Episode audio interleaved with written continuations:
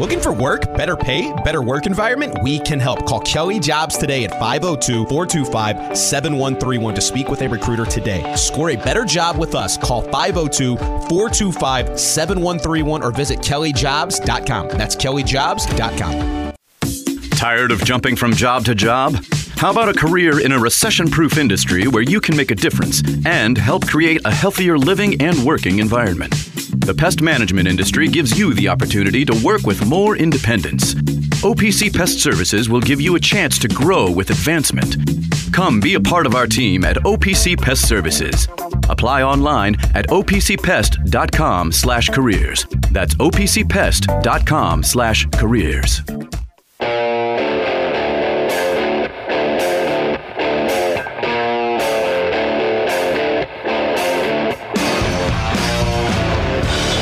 Time now for The Drive with Mark Ennis, presented by Fitness Market on 93.9 The Ville. Fitness Market is Louisville's premier location for home and commercial fitness equipment and electric bikes. Find them online at thefitnessmarket.com. Now, here's Mark Ennis. and Biggest Biscuit, also known as Dave Skull. Welcome into the drive here on 93.9 The Villa Mark Ennis, Dave Skull. It is a Monday. I am, Dave, I am largely in a good mood. I'm, I'm pretty happy today. All things uh, considered, I'm doing pretty well. How you doing, buddy? Mark, why wouldn't you be? It's Monday. We're going to talk about sports. Yeah. Talk sports, damn it. Talk sports, damn it. Not baked to. potatoes. Oh God! so, for those of you wondering, uh, the over the weekend, someone uh, who suspicious, I'm going to say, in terms Yes. of the uh, the potential validity of said account, uh, tweeted at Had a wild Dave profile. Yeah. at Dave and I. Uh, it, look, it's a dead. It, it's very, very, very. Why are we even here? It's very difficult for anyone who pays attention to Louisville to have a Twitter account that's been around for any period of time, and they don't follow you, they don't follow me, and they don't follow anyone that you or I follow. Right. Like that is kind of a dead giveaway for this is somebody's burner or uh, this is uh, some sort of a scab account or this is a bot or something like this is crap. But they didn't love the time that we spent last week on your apron potato, and I have to tell that person, whoever you are, or if you're the kind of person that reports to that person so that they can use their burner uh, to try and slander Dave and I, you are in the minority. A lot of not with, the, not with potato. potato, eating, Yeah. but the segments about the potato eating that Dave has done in his life was viewed far more positively than that potential bot account did. I did not scroll back far enough to see where that person stood on Brexit, uh, but typically you can find signs that you're dealing with a bot when you go back and look for that sort of thing. But It was actually kind of incredible because there is a built in explanation for the fact that he um,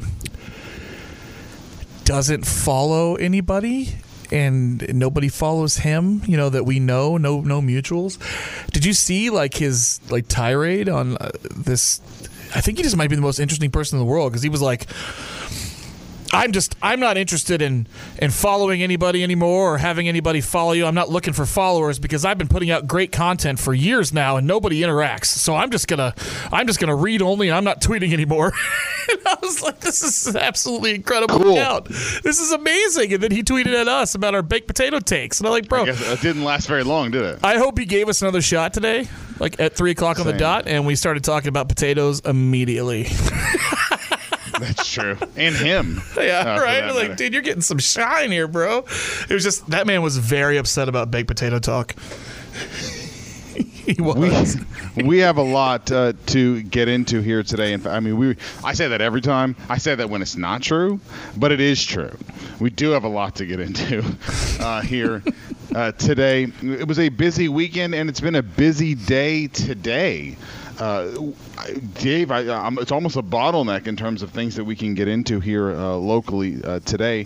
But I, I feel like just for the sake of everyone's mood and mental health, I'm not doing basketball like right off the top. No, we'll get to We- it. We'll get we're to gonna it. spend plenty of time on it and a handful of kind of uh, uh, orbiting stories around the general struggles uh, with basketball. But I'm just I'm not starting with that Notre Dame game, uh, if for no other reason than they don't deserve it at this point. Uh, they didn't start with it either, so exactly.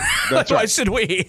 so I'm not I'm not going to go there. But instead, I'm gonna to start with. We had a press conference a little bit earlier today. Uh, the official moves. It's been. It's hard to believe how quickly so much of this time has gone by. Yeah. Uh, but it's been five years almost since uh, Papa John's was removed from the name on the stadium, and wild. the deal with with with uh, John Schnatter was basically nixed.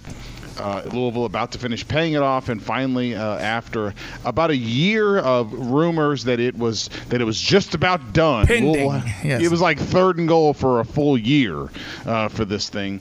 Uh, but uh, Josh Heird and uh, the university announcing today it is now officially uh, done. It is a 20-year naming rights deal uh, for Cardinal Stadium to now be L&N Federal Credit Union Stadium. We're all going to call it L&N Stadium, or Or Cardinal Stadium. Just keep calling it Cardinal Stadium. And I don't want to dismiss the value of sponsorship. thank you, because if any Yeah. of you are interested in said sponsorships of On the Drive, you're welcome to contact us, and we'd be happy to make sure we always say the name, uh, like we do with our current partners Yes. so much. But I understand uh, people. Here's the important thing: it's not anything weird. Yes. So we don't. You know, it's not like Acrisure where people are like, "What is that?" it's nothing weird. It's nothing like debasing to say. It doesn't sound ridiculous, right? Right. It's, it's nothing like that.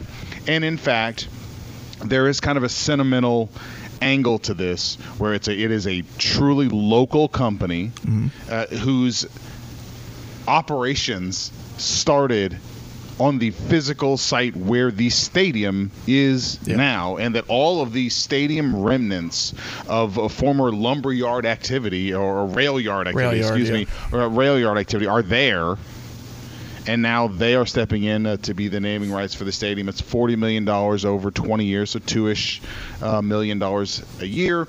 Uh, it is done, and th- the I'm not surprised that whatever may have been kind of just at least the slowdown or the the final thing that kind of was making this take a little bit longer than anyone wanted, uh, whatever that hurdle was, I would imagine the arrival of a fleet of Hondas owned by Brohm family members probably helped uh, finish the deal, if nothing else. Uh, and Happy Days are here again. They found a corporate name partner for that stadium, and it's it's a good deal. It's a good company. Happy to have L&N uh, put their name and, and corporate name on another facility. They are unquestionable. Uh, supporters of U of L athletics at this Right. point. You can't possibly uh, doubt that. And it's good for football, and it really it's just sort of in keeping with the the good positive momentum that Louisville football has right now. Yeah, uh, I've always um, thought that the tie-in to the rail yard should be more prominent. You know, not it's not a forced thing. You know what I mean? Like it's not. It it was built on a rail yard. You know, it, uh, Cardinal Stadium was built on a rail yard, and it was like we have the cabooses, we have the train horn.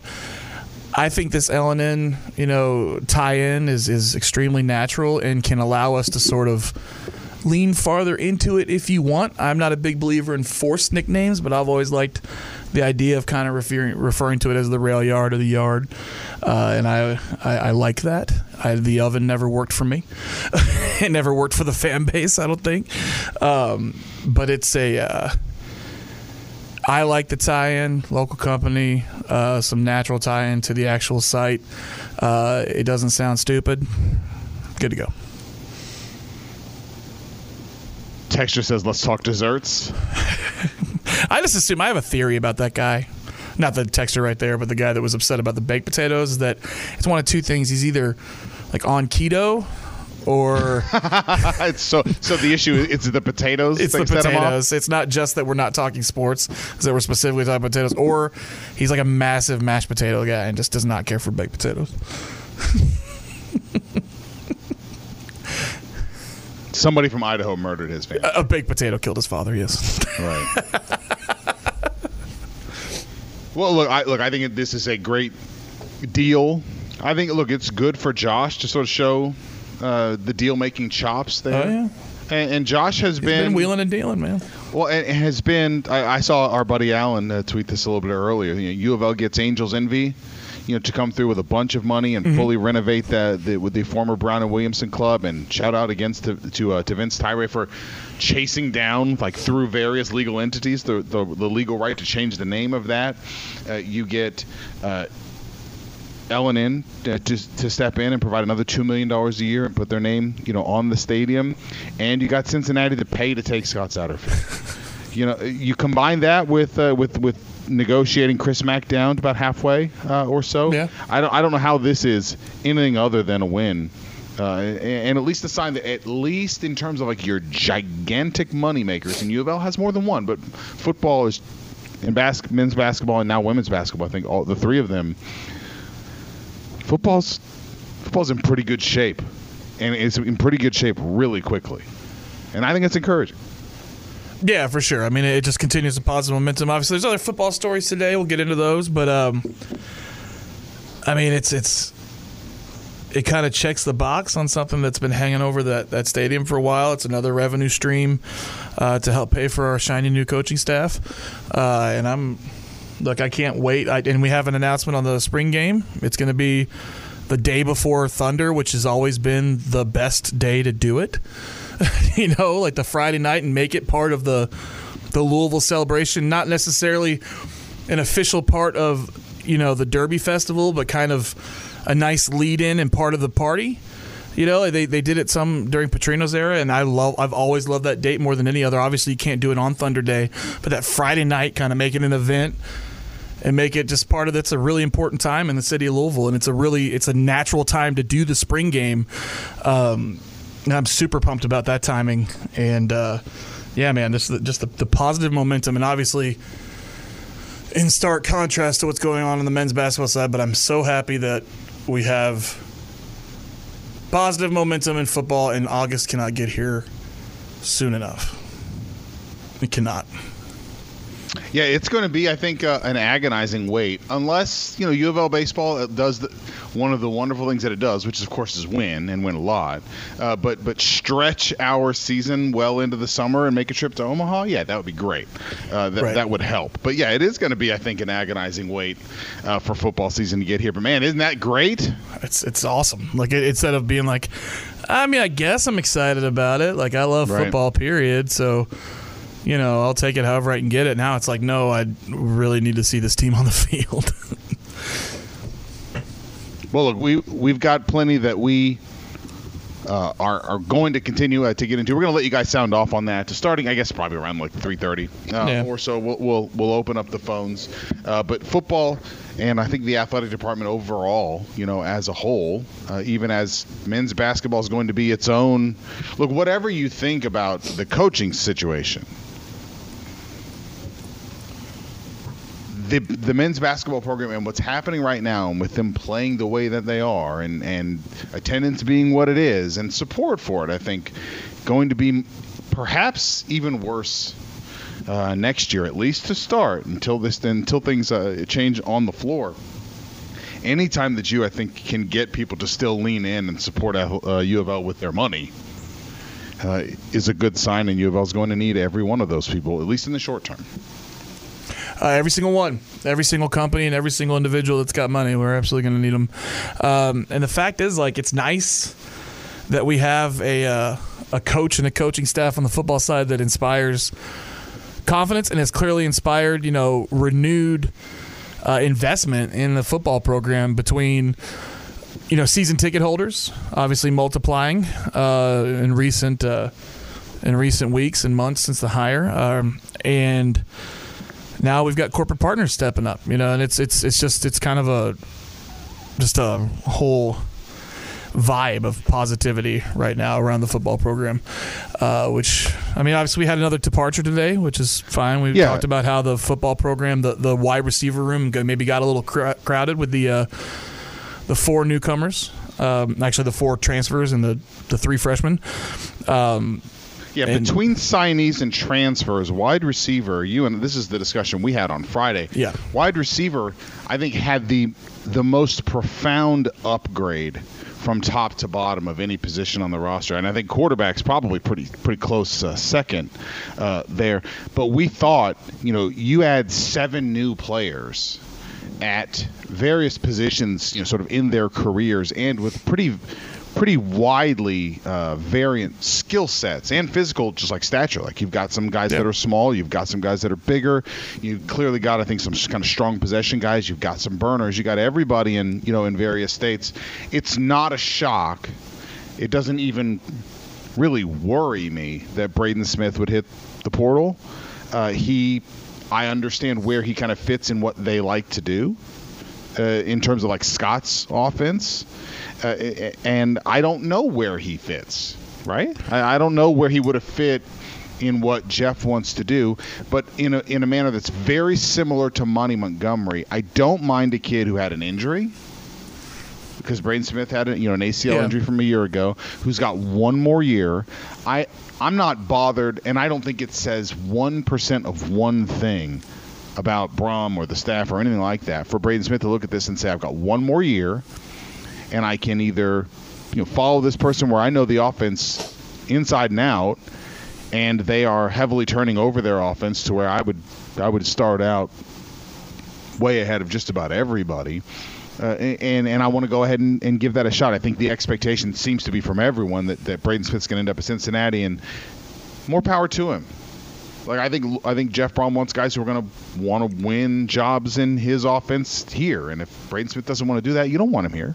Yeah, like it's not, and I don't want to make it sound negative at all. Like I feel he was in a similar situation to Monty Montgomery, where they're, they they got granted a sixth year Yeah. um, because of injury. They're six years into their college career, uh, and I know that Monty ended up at, at Ole Miss, but it, it's I don't blame anybody for not wanting to to try to adapt to a new system, uh, start behind the eight ball maybe, or or you know just you want to be where you're most comfortable in your six year of eligibility. I get it. I like Braden. I like his skill set, but it's uh, it's probably a natural move for him. I was expecting to lose another receiver or two because of the turnover at the or the new additions at the position.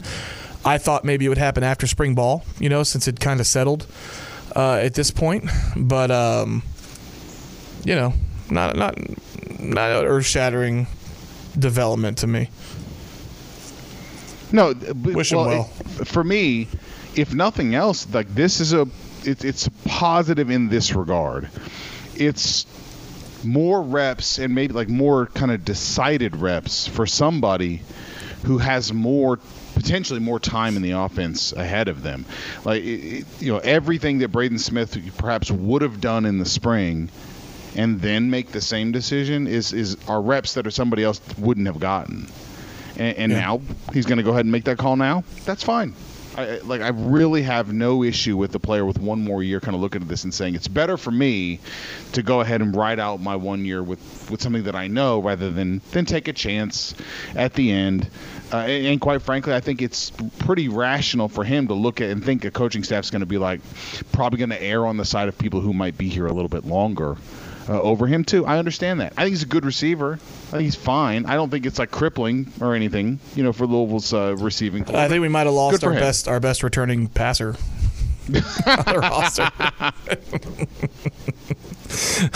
but you know, You other than that, right I think we're about good. that.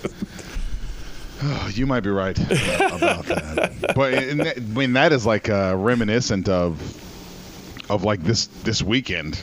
You know, the, the, what a shame. And we'll we can have a little bit of a discussion, uh, perhaps on the other side here, about uh, this weekend's games. But what a what a shame and a bummer for the NFC Championship game to to be turned into a game where the 49ers literally cannot throw a pass. It was wild to see them like trying to figure out any and every way to get the ball in the hands of their playmakers, whether it's you know receivers or George Kittle or whoever. Like they they were running you know end arounds.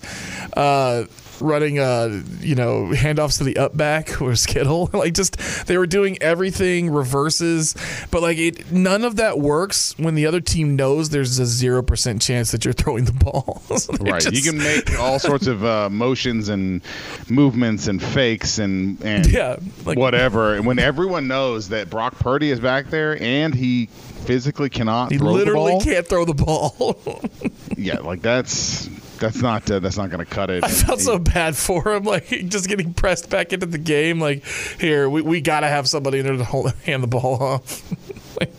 and for you know, they entertained the idea of playing McCaffrey. It looked like for a little bit, and no, Yeah, gosh, you, you have to think uh, it might have been better. yeah, at least uh, have than, like than a having Purdy, who's also not a running threat. yeah. right? Like, why wouldn't you? What you have to? I I realize that you didn't prep for it. You didn't practice for it, and you worried about all the negative things that could happen when you throw a guy in there.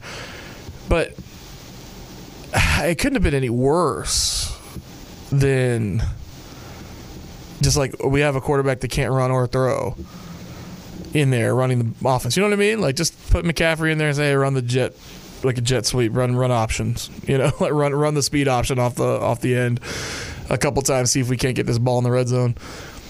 Well, I, I think in, in terms of like sports fandom, the, I don't think that there's there's even a good analogy to the depression that sets in. then like early in a game when your quarterback gets hurt. Yeah. Eh, but especially in this case where the stakes are so high, we're talking NFC Championship game, winner goes to the Super Bowl, and you're on quarterback three, and you have to go to yeah. quarterback four, and if you and, and your quarterback four is Josh Johnson, who is a person, like has been in the NFL, like he is Yeah. an played- actual person as far played as for the I Jets know. before. He's played for a lot of teams. He played for the University of San Diego. Josh Johnson did. Did you know that? Mm-hmm. No, no. It's, I just I can't imagine like the disappointment in having putting together a roster because this is where I think football is. Baseball is the only thing that comes close to this with pitchers. Like you can have Jacob Degrom, who's absurdly good, and he can lose all the time because you have to score runs also. Like the the 49ers might have the best roster in the entire NFL that's not at quarterback. Yeah. And in when you go when you go completely south there, you are done in the NFL. In college, you can almost work around it sometimes. Yeah. But not in the NFL, man. Especially not in the NFC Championship game. No, and especially since when the other team is probably the other most talented roster in the in the league. I mean, that that was the difference between the Eagles and the Niners. The Eagles had a quarterback, you know, and the Niners were looking at Cap Rooney was already out, Cherubini was already out, and they had no Willie Beamen, you know, on on the bench. And that's they all they had was uh, you know, best I can do is Josh Johnson. then he got hurt, and they really didn't have anybody. It's uh, it was hard to watch, and it, it was anticlimactic. Like, look, I had money on the Eagles, but it like it felt like the safest bet in the world in the third quarter, you know. But it was uh, it sucks when you have a potentially great matchup that just kind of gets gets burned up right in front of your eyes. I'm sure Niners fans weren't happy about it either. Well, and if you're if you're a Niners fan, I know we got at least one texter uh, who is, and I know a couple uh, who are lifelong uh, 49ers fans. You do have to at some point ask your, or at least be willing to ask yourself, what did Kyle Shanahan do that God will not let him have a quarterback? like, it does not matter what they do he ends up having to try to win important games with Nick Mullens or Josh Johnson, you know, or, or Brock Purdy, Purdy as Mr. Yeah. Irrelevant uh, as a rookie. Like it, it, he cannot keep them healthy. They cannot have a good one or have a good one when he needs one, uh, and it's Heartbreak City. Although I will fully admit, this weekend felt a little bit like kind of a reality check. Like if Brock Purdy's totally healthy, hell, if Jimmy G plays, I'm not sure anybody was beating the Eagles in the NFC, man. They Yeah. look good. They looked really good. They looked really good, and I, I don't. I think this is an interesting uh, Super Bowl matchup, and I, know we'll, we'll talk about. Uh, I'm sure we'll get into Bengals Chiefs. A lot of meat on that bone from yesterday. Oh, we're Um, going to, trust me. Yeah, but uh, it is. I don't know if it's the. It's probably the two best teams, like the best in the AFC and the best in the NFC. I'd say. Um, I thought the Bengals were playing the best the last couple of weeks, and they're probably going to be kicking themselves after yesterday and kicking the referees. And that's that's it's kind of hard to avoid in this one, but uh, and it and it hurt me. I'm not going to lie from a from a gambler's perspective. It did. Uh, but, Okay. but, uh, for being completely honest, uh, but I look, Eagles Chiefs is going to be, I think, a hell of a, of a matchup. Um, looking forward to it. Wish there wasn't a two week period. Still hate that. Yeah, I don't. I don't love uh, two weeks either, but it should be uh, a fantastic Super Bowl, and it should be uh, a really interesting kind of uh, matchup of all contrasts. Uh, and just like we've done with, with many other either teams or players that uh, that I or I will say that I've done about teams or players that I was just really, really, really wrong about. Nick Sirianni, we had our fun, buddy, at, at your expense. That opening press conference Yeah. uh, answer was weird. It was dorky. Uh, but you're coaching a really good team in the Super Bowl that is very much a reflection of you, uh, and that's a good thing. They've been spectacular uh, this entire season, uh, Yeah. and he's down. Look, he's going up against one of the all-time greats uh, in Andy Reid, but And one of We- the all time greats in Patrick Mahomes. I mean, he's got his work cut out for him. no question. But we look for for a guy that we positively laughed at. Uh, after his opening press conference, Yeah. uh, he he got the last laugh on us, And got sure. to see got to see my guy John Gannon getting a lot of love on the sideline. He got a I totally know who that is now. Now you do. See, there you go. Right. My old teammate John Gannon. It's uh he looks exactly the same as he did when he was 19 years old or 21 years old at Louisville. But he's uh yeah, man. He, I love to see him get some shine. I mean, obviously the Eagles defense has a lot of pieces and a lot of talent. Um, but he's getting uh, getting a lot of love, you know, for being the the D coordinator there. And maybe he gets a chance at a head job sometime soon. So For those of you who don't know what Dave's talking about, John Gannon, the defensive coordinator for the Eagles, uh, was here. He Uh, played safety he- for Louisville. Yeah, he uh, Yep. he got hurt early in his career at U of L, so he wasn't as much of a name late in his career. But him and Dave Ragone were like best friends at I think St. Ignatius in Cleveland. Uh, went to the same high school, came to Louisville together in the same class, uh, and got coordinator jobs in the NFL the same week. Like he got the job with the Eagles, and Ragone got the job with the Falcons the same week. Uh, it's been pretty awesome to watch. Um, and it's just really cool to see a dude who you uh, you know you spend time in the locker room with and on the field with uh, make good, man. When you think about uh, your time with him when he was a player here, did you can you think back and be like, "That's a future NFL head coach"? So he's a really charismatic guy, like a really good dude. Um, and he had already kind of, sort of, because he wasn't playing as much, you know, in his junior senior year. You know what I mean? He he was hurt, and you could already tell he was kind of more like uh, pushing towards the the coaching side, and he went right into it after He was Evan Conleying it up here. right. He went right into it after school, and, and he was a Brown scout pretty soon after he left uh, college. I don't remember if he was a GA somewhere for a year or two. He might have been, but I know he, he went into the Browns organization relatively quick uh, and was a scout for years before becoming a defensive assistant and moving up the ranks from there. Um, but yeah, man, it's a, he's a good dude. Uh, I haven't talked to him, you know, since probably he left, you know, since I left or he left Louisville like years ago. Um, but always a good dude and really easy to root for. I hope that we're able to get him on the show at some point and be like, "Oh yeah, Dave Skull, he's a graduate, right?" Man, he might not even remember me. Like you know, we we were buddy, like you know, teammates for one Are you trying to say you didn't get up to the third level and block safeties very often? that that's not that wasn't in the the scheme at the time. I uh, was usually busy with Hammer. Uh, you don't really get past the second level when he's on your assignment. Fair enough. All right. Let's take a quick break here. We'll come back. We'll open up the phones. Uh, whatever's on any of your very busy minds and hearts, uh, let it out. We'll let you guys uh, unload on, on whatever's on your minds uh, from the weekend. Uh, and uh, we look, we did 30 minutes. We'll talk Notre Dame on the other side here. On the drive when I turn Already? Back. Metro College is a program that helps students pay for tuition, and I didn't believe it. You have to work third shift five days a week. It's a great and rewarding thing when you graduate. I would do it all over again, just like I just did. You know those buddies who magically become medical professionals when you're not at the top of your game? The ones who say, Come on, muscle through it. but then also say, Hey, you should probably see my specialist. or surgery or pain meds. It's almost always false, false, and false. Athletico's physical therapists, the same therapists who work with professional athletes, can tackle those little aches and pains from the start, before they become big ones. So next time, don't believe everything you hear. Instead, start with Athletico. Schedule your free assessment at athletico.com.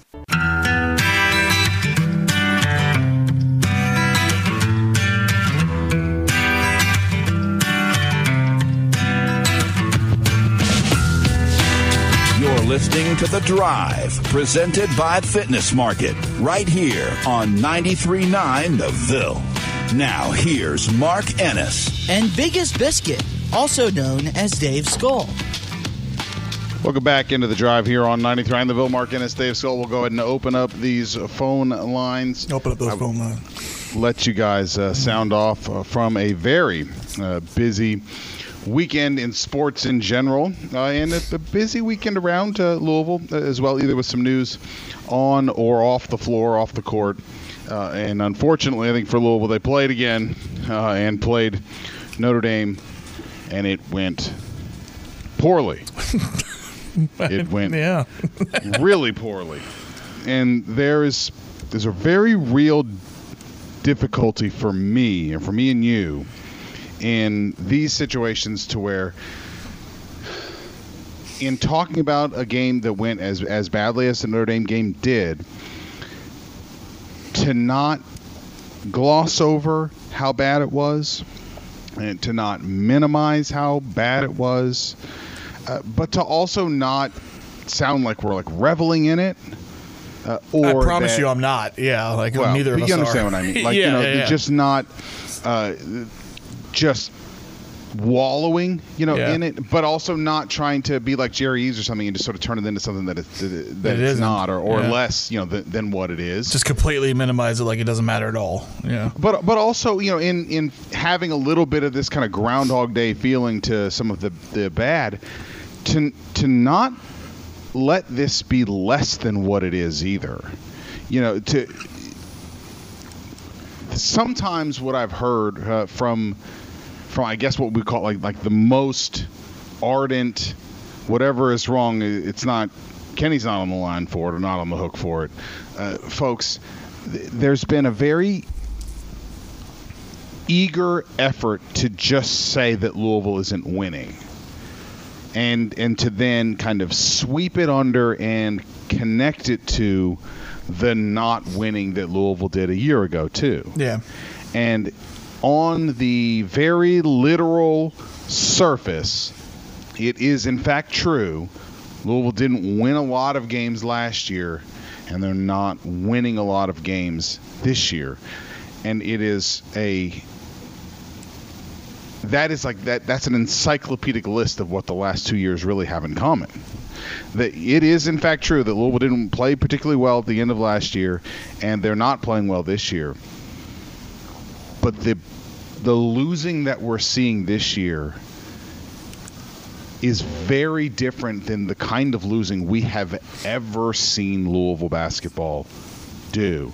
And I need everyone to really like just do your best to to take this walk with us here because there's there isn't a universe I could I could have conceived of before Saturday where any remotely respectable basketball team that wears Louisville's uniforms would have been down by by 30 to to a Notre Dame team that has quite literally driven Mike Brey into retirement. Yeah.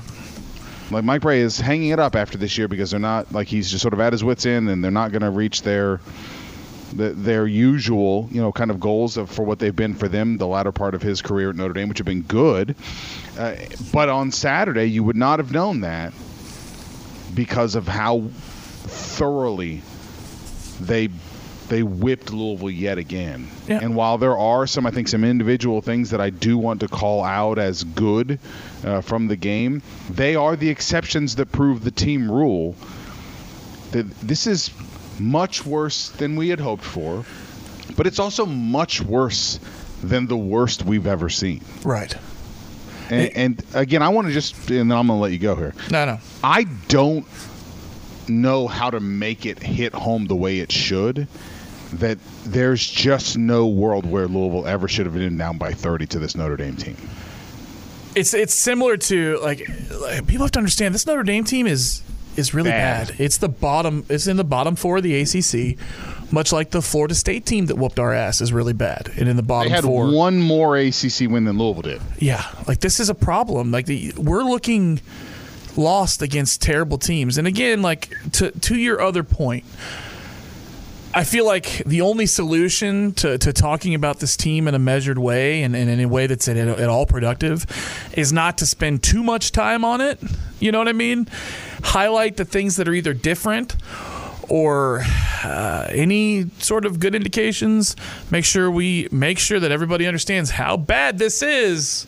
You don't want to wallow in it, as you said. You don't want to just be a font of negativity, but it's like, dude, you can't really gild the lily here, man. You really can't make this any better than it is. And I feel like the biggest problem, like with what you're talking about, when people point out last season, there's some sort of weird implication that this was expected. You know, like this. Well, how could you ex- possibly expect anybody to win coming off of last year? That's the implication whenever you hear people talk about it as some sort of is some sort of uh, defense of Kenny. You know, in this situation, it's like no, that, nobody reasonable thought that this was what was going to happen this year, and we didn't hire him to make it worse or to be any kind of a continuation and we need some sort of implication or sorry or some sort of indication that this is we're heading in the right direction and we simply have not seen that yet. But there are certain things that you can parse from that game on Saturday. The main one the main one like in this just like first of all like let's get over the fact that the fact that they were out of the game against one of the worst Notre Dame teams we've ever played by halftime, like this game was over, is gross. And it's it's pathetic and it's just another brick in the wall to me and it's just leaves me shaking my head. But let's look at like one of the biggest takeaways is Okorafor. How do we feel about how he looked? What did he bring to the table? I thought for his part he played hard and yeah, he was he struggled with certain ways, and he got you know he he defensively like the footwork wasn't great on offense, but dude he he was effort and he ended up with eight points and five boards in the time he had on the court, and I feel like there's something to work with there with him. You know, people have questions about Fabio Basili. You know, he comes in late, and I think that you have to couch that with yeah, there have been some questions about off the court stuff, or is he doing the right? Is he going? Is he doing the right things in the classroom, or this and that? We've heard rumors here and there, or implications maybe that that there were reasons outside the basketball court that he hasn't been getting the minutes that we thought he should. But I feel like yeah, if you're comfortable playing him now, going forward, he should probably be getting a fair amount of minutes. You know, I think that that's fair because the, one of the big criticisms at this point is you look at the season as a whole and you're just hammering your head against the wall with the same guys, you know, up until this point. And you have a burst of minutes here from somebody and a burst of minutes here. And it's like, if you're going to be really terrible, if you're going to be historically bad, what do you have to lose with playing the youth movement and just getting them minutes and trying to figure something out with them and getting them out there and getting them to play hard? Like, that's, I think, a lot of people, one of their big issues outside the fact that everything's terrible. One of the like constructive things you can talk about is why don't you lean harder into some of these these young players? You know what I mean? Why don't you just just go for it? Because at this point in the season, what do you have to lose? 81 50 93 9. That's uh, the number if you'd like to get in here. 38 31 93 94. The UPS Jobs text line. Let's start things off with Jack. Jack, welcome into the drive on Thunderball. What's up, bud? Hey, what's up, guys? Hey, bud. Um, so th- there's absolutely nothing I could say that hasn't already been said about this Cardinal basketball season. However, I am the only person uh, I know that can add the newest chapter to what I've dubbed the Potato Chronicles. Oh, my God. Let's do it. Let's we got do it. past the filler to the real stuff, Yeah, right? Exactly. let's do it. That's right. That's right. All right. So, so, so, and and maybe the story takes some heat off a biscuit. Maybe it doesn't. That, that said, so I was on a trip abroad in Ireland a few years ago with with a bunch of football teammates, and we were walking the streets of Belfast, and we were famished because we're a bunch of broke college kids, right? So we're mm-hmm. we're walking from the hostel to a bar, and, and there's there's nothing on this walk. No stores, no corner shops, no hot dog stands, nothing. And we're walking down the street past a bunch of, of houses, and out of the corner of my eye, sitting on someone's front porch, is a red and white bucket, and, and it reminded me of, of like a KFC type bucket. And like I said, I'm starving. None of the other guys see this. I split off. All the lights are off. No one, no one's out. I, I look down at the front porch, and lo and behold, it's a bucket of potato wedges and French fries, intermingled. I put my hand over the top of the bucket. It's warm, guys. This is a fresh delivery. I'm talking about within minutes. I then picked it up, inspected it, and started eating out of it. Um, so that's uh, that's the story. I ate someone else's potatoes in Ireland, and I guess I'll finish with this. While I am physically sick from this basketball season, it still pales in comparison to how sick we all were of eating potatoes after that Ireland, Ireland trip. Thanks, guys. Go Cards. Thank you, Jack. That's excellent. I love eating strange potatoes. It's amazing. I love that we were like, all right, we gotta we gotta eat our vegetables. Let's talk about basketball. And Jack was like, no, no, we're gonna talk about potatoes, and I'm gonna try to take some heat off a biscuit here. Like, let's get this show back on the road. let's get it back on the on the on the tracks. Let's talk about starch. That's what we want to talk about. Nobody wants to hear about this basketball team. Oh, it's fantastic, man. I never, I never in my wildest dreams would have uh, believed that there would have been this like multiple days and times So many where people are like, I too wish to share my experience of potatoes in the wild or whatever. My my story of questionable potatoes. Well, and we've already mentioned, you know, Idaho and Idaho potatoes, and then we get I- an Ireland reference uh, out of him. Like that, the, hard to be more quintessentially potato than Ireland, right? Right. Russia, maybe. I mean, yeah, with the vodka. Maybe. Yeah, they, they, Right. they literally drink potato liquor. But I mean, Ireland is I mean, so. that's your top three, right? Top three potato places is Ireland, Idaho, Russia. Yeah, I think so. Is there a I mean, they have the, they have an entire famine named after Irish potatoes. Okay.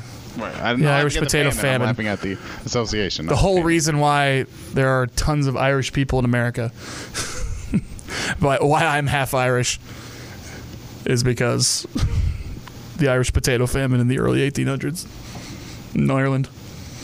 I appreciate Jack. I appreciate you uh, jumping in here. And if you want to follow Jack, you can. 8150. 93.9 Uh, the starch. 93.9 the starch. It's pretty funny. I agree. Uh, a The chive. Look, 93.9 the chive. a Uh, disappointment, uh, Dave, uh, because I and maybe I'm too like roses colored glasses slash optimistic, you know, about this, uh, but I keep hoping that at some point that it, that improvement is not going to be like I already know like it's not going to be just like pure linear, but it has to start somewhere. And I really, you know, if they went out, people are still going to be rightly, I think, furious about how this year has gone. So I'm not trying to say that there's ever anything that they could do to like undo the whole season or anything like that. But facing the reality that you know, barring something that I think none of us can really foresee right now, we're going to get big time changes in the offseason in, in, in a second year. At least go into a second year, you know, with Kenny, that I, that they could at least end with some good vibes and like something that we can say like, all right, you can sort of see this is coming, and this is happening, and I keep hoping that like every single game will be the the one that we recognize like, all right, that's where it started to change, and ev- and so far none of them deliver that to us at all. And and I've I've got the I don't know where to start this conversation, but I I know. what do we do? What is anyone's? I would love for for what would Kenny like us to think and do in reaction to the fact that he's a head coach who coaches these guys who are still doing the same things that they were doing in an exhibition loss to Lynn Ryan. Lenoir-Rhyne. Like the the mistakes that are made are crushing. So many of them are appear to be the result of just like a, a very very comfortable nonchalance by a lot of people who don't deserve to have such an attitude about Sure, how sure, they play basketball. I mean, I don't. It's very hard to to not crush kids, which I think you and I both go out of our way to not do. But I can't. I don't know that I have it in me to watch another Jalen Withers. Uh, just casual dribble the ball and have it stolen by one of the Angels in the outfield. a spin move into the wherever. spin move into blank, you know, who knows? Like it seems like that's his go-to every time he, he has to take more than two dribbles. Like Texter says this in his post game. Kenny asked if the players had given up, and they all said no. Then telling the players that their perception of their effort and not giving up is not matching their actual performance and what others see. Texter says, I'd say the same applies to Kenny. The players seem to reflect the effort and mindset of their coach. I don't know. Like it's we've had this discussion, this discourse about Kenny's disposition all season. And I, again, we don't know what it looks like behind the scenes, but I think it's probably fair that it's been a, a negative with fans, you know, just watching Kenny and how he's reacted to this team and how he his emotion or lack of emotion and how people think he should comport himself on the sidelines. But again, I don't know if that's that's necessarily fair or not.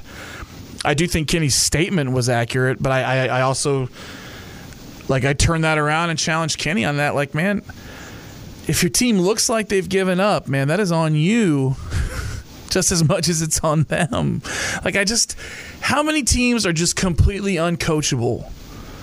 Just uncoachable. You just they, there's the coach has no agency in this. Like I can't do anything with them. Nothing at all. Like you've exhausted every motivational tactic you have.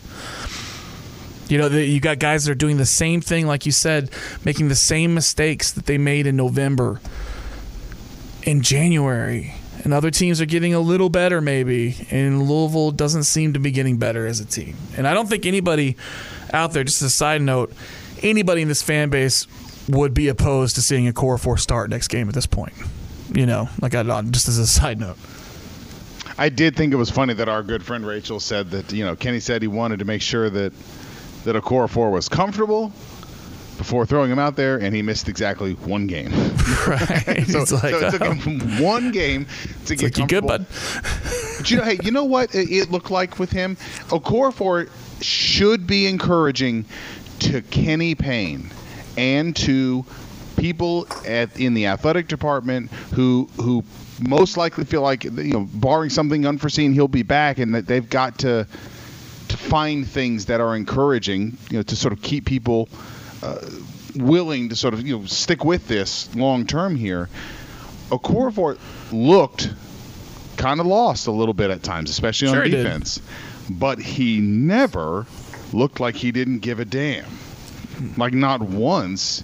And I think Louisville fans, I think fans of basketball in this state of all varieties, are pretty discerning fans. And I didn't see anyone particularly upset at him for any of the mistakes that he made because he looked like he was wide eyed and trying really hard. And I, you know who else looks like that? Fabio Basili looks right. like that. And like I'll I'll allow if there are reasons that have to do with classroom and stuff like that, anything else, I'll allow that. Whatever. You know, you can't bend those things to just let kids play. Fine. We don't know everything that's going on. But if he's allowed to play, if he's okay now, if he's good, if he's doing the right things, he better see the, the court more at this point. And I think that we'll all put our money where our mouth is at this point. We've been saying, I think, as a fan base and the two of us, from day one, it's like, I just want to see you play hard first. And I'll deal with those other mistakes as long as you're playing hard. That is Okorafor like he's the embodiment of that. Right? Like he's to play hard. He's to make mistakes because he's only been with the team for a week. But you know what? I don't care. I will watch him make mistakes at full speed. I'll do it. I just don't care at this point. It's it's it's refreshing. It's refreshing to see somebody play hard with a reckless abandon, make mistakes and, and give up buckets and commit fouls, fine. But he's also going to get some effort putbacks and get some rebounds, and I'm cool with that. And I agree with the texter. This was kind of what I was getting at, like the, the dissecting of Kenny Payne's mannerisms. It kind of goes in the same pot as dissecting the little moments to me, you know, and like overreacting to them. But I, I, the things that bothered me at different points of the season was like when mistakes were happening on the court, and it didn't seem like anybody was coaching it. You know what I mean? Like there's there's just four coaches not saying anything, and that's happened on multiple occasions. A lot more earlier in the season.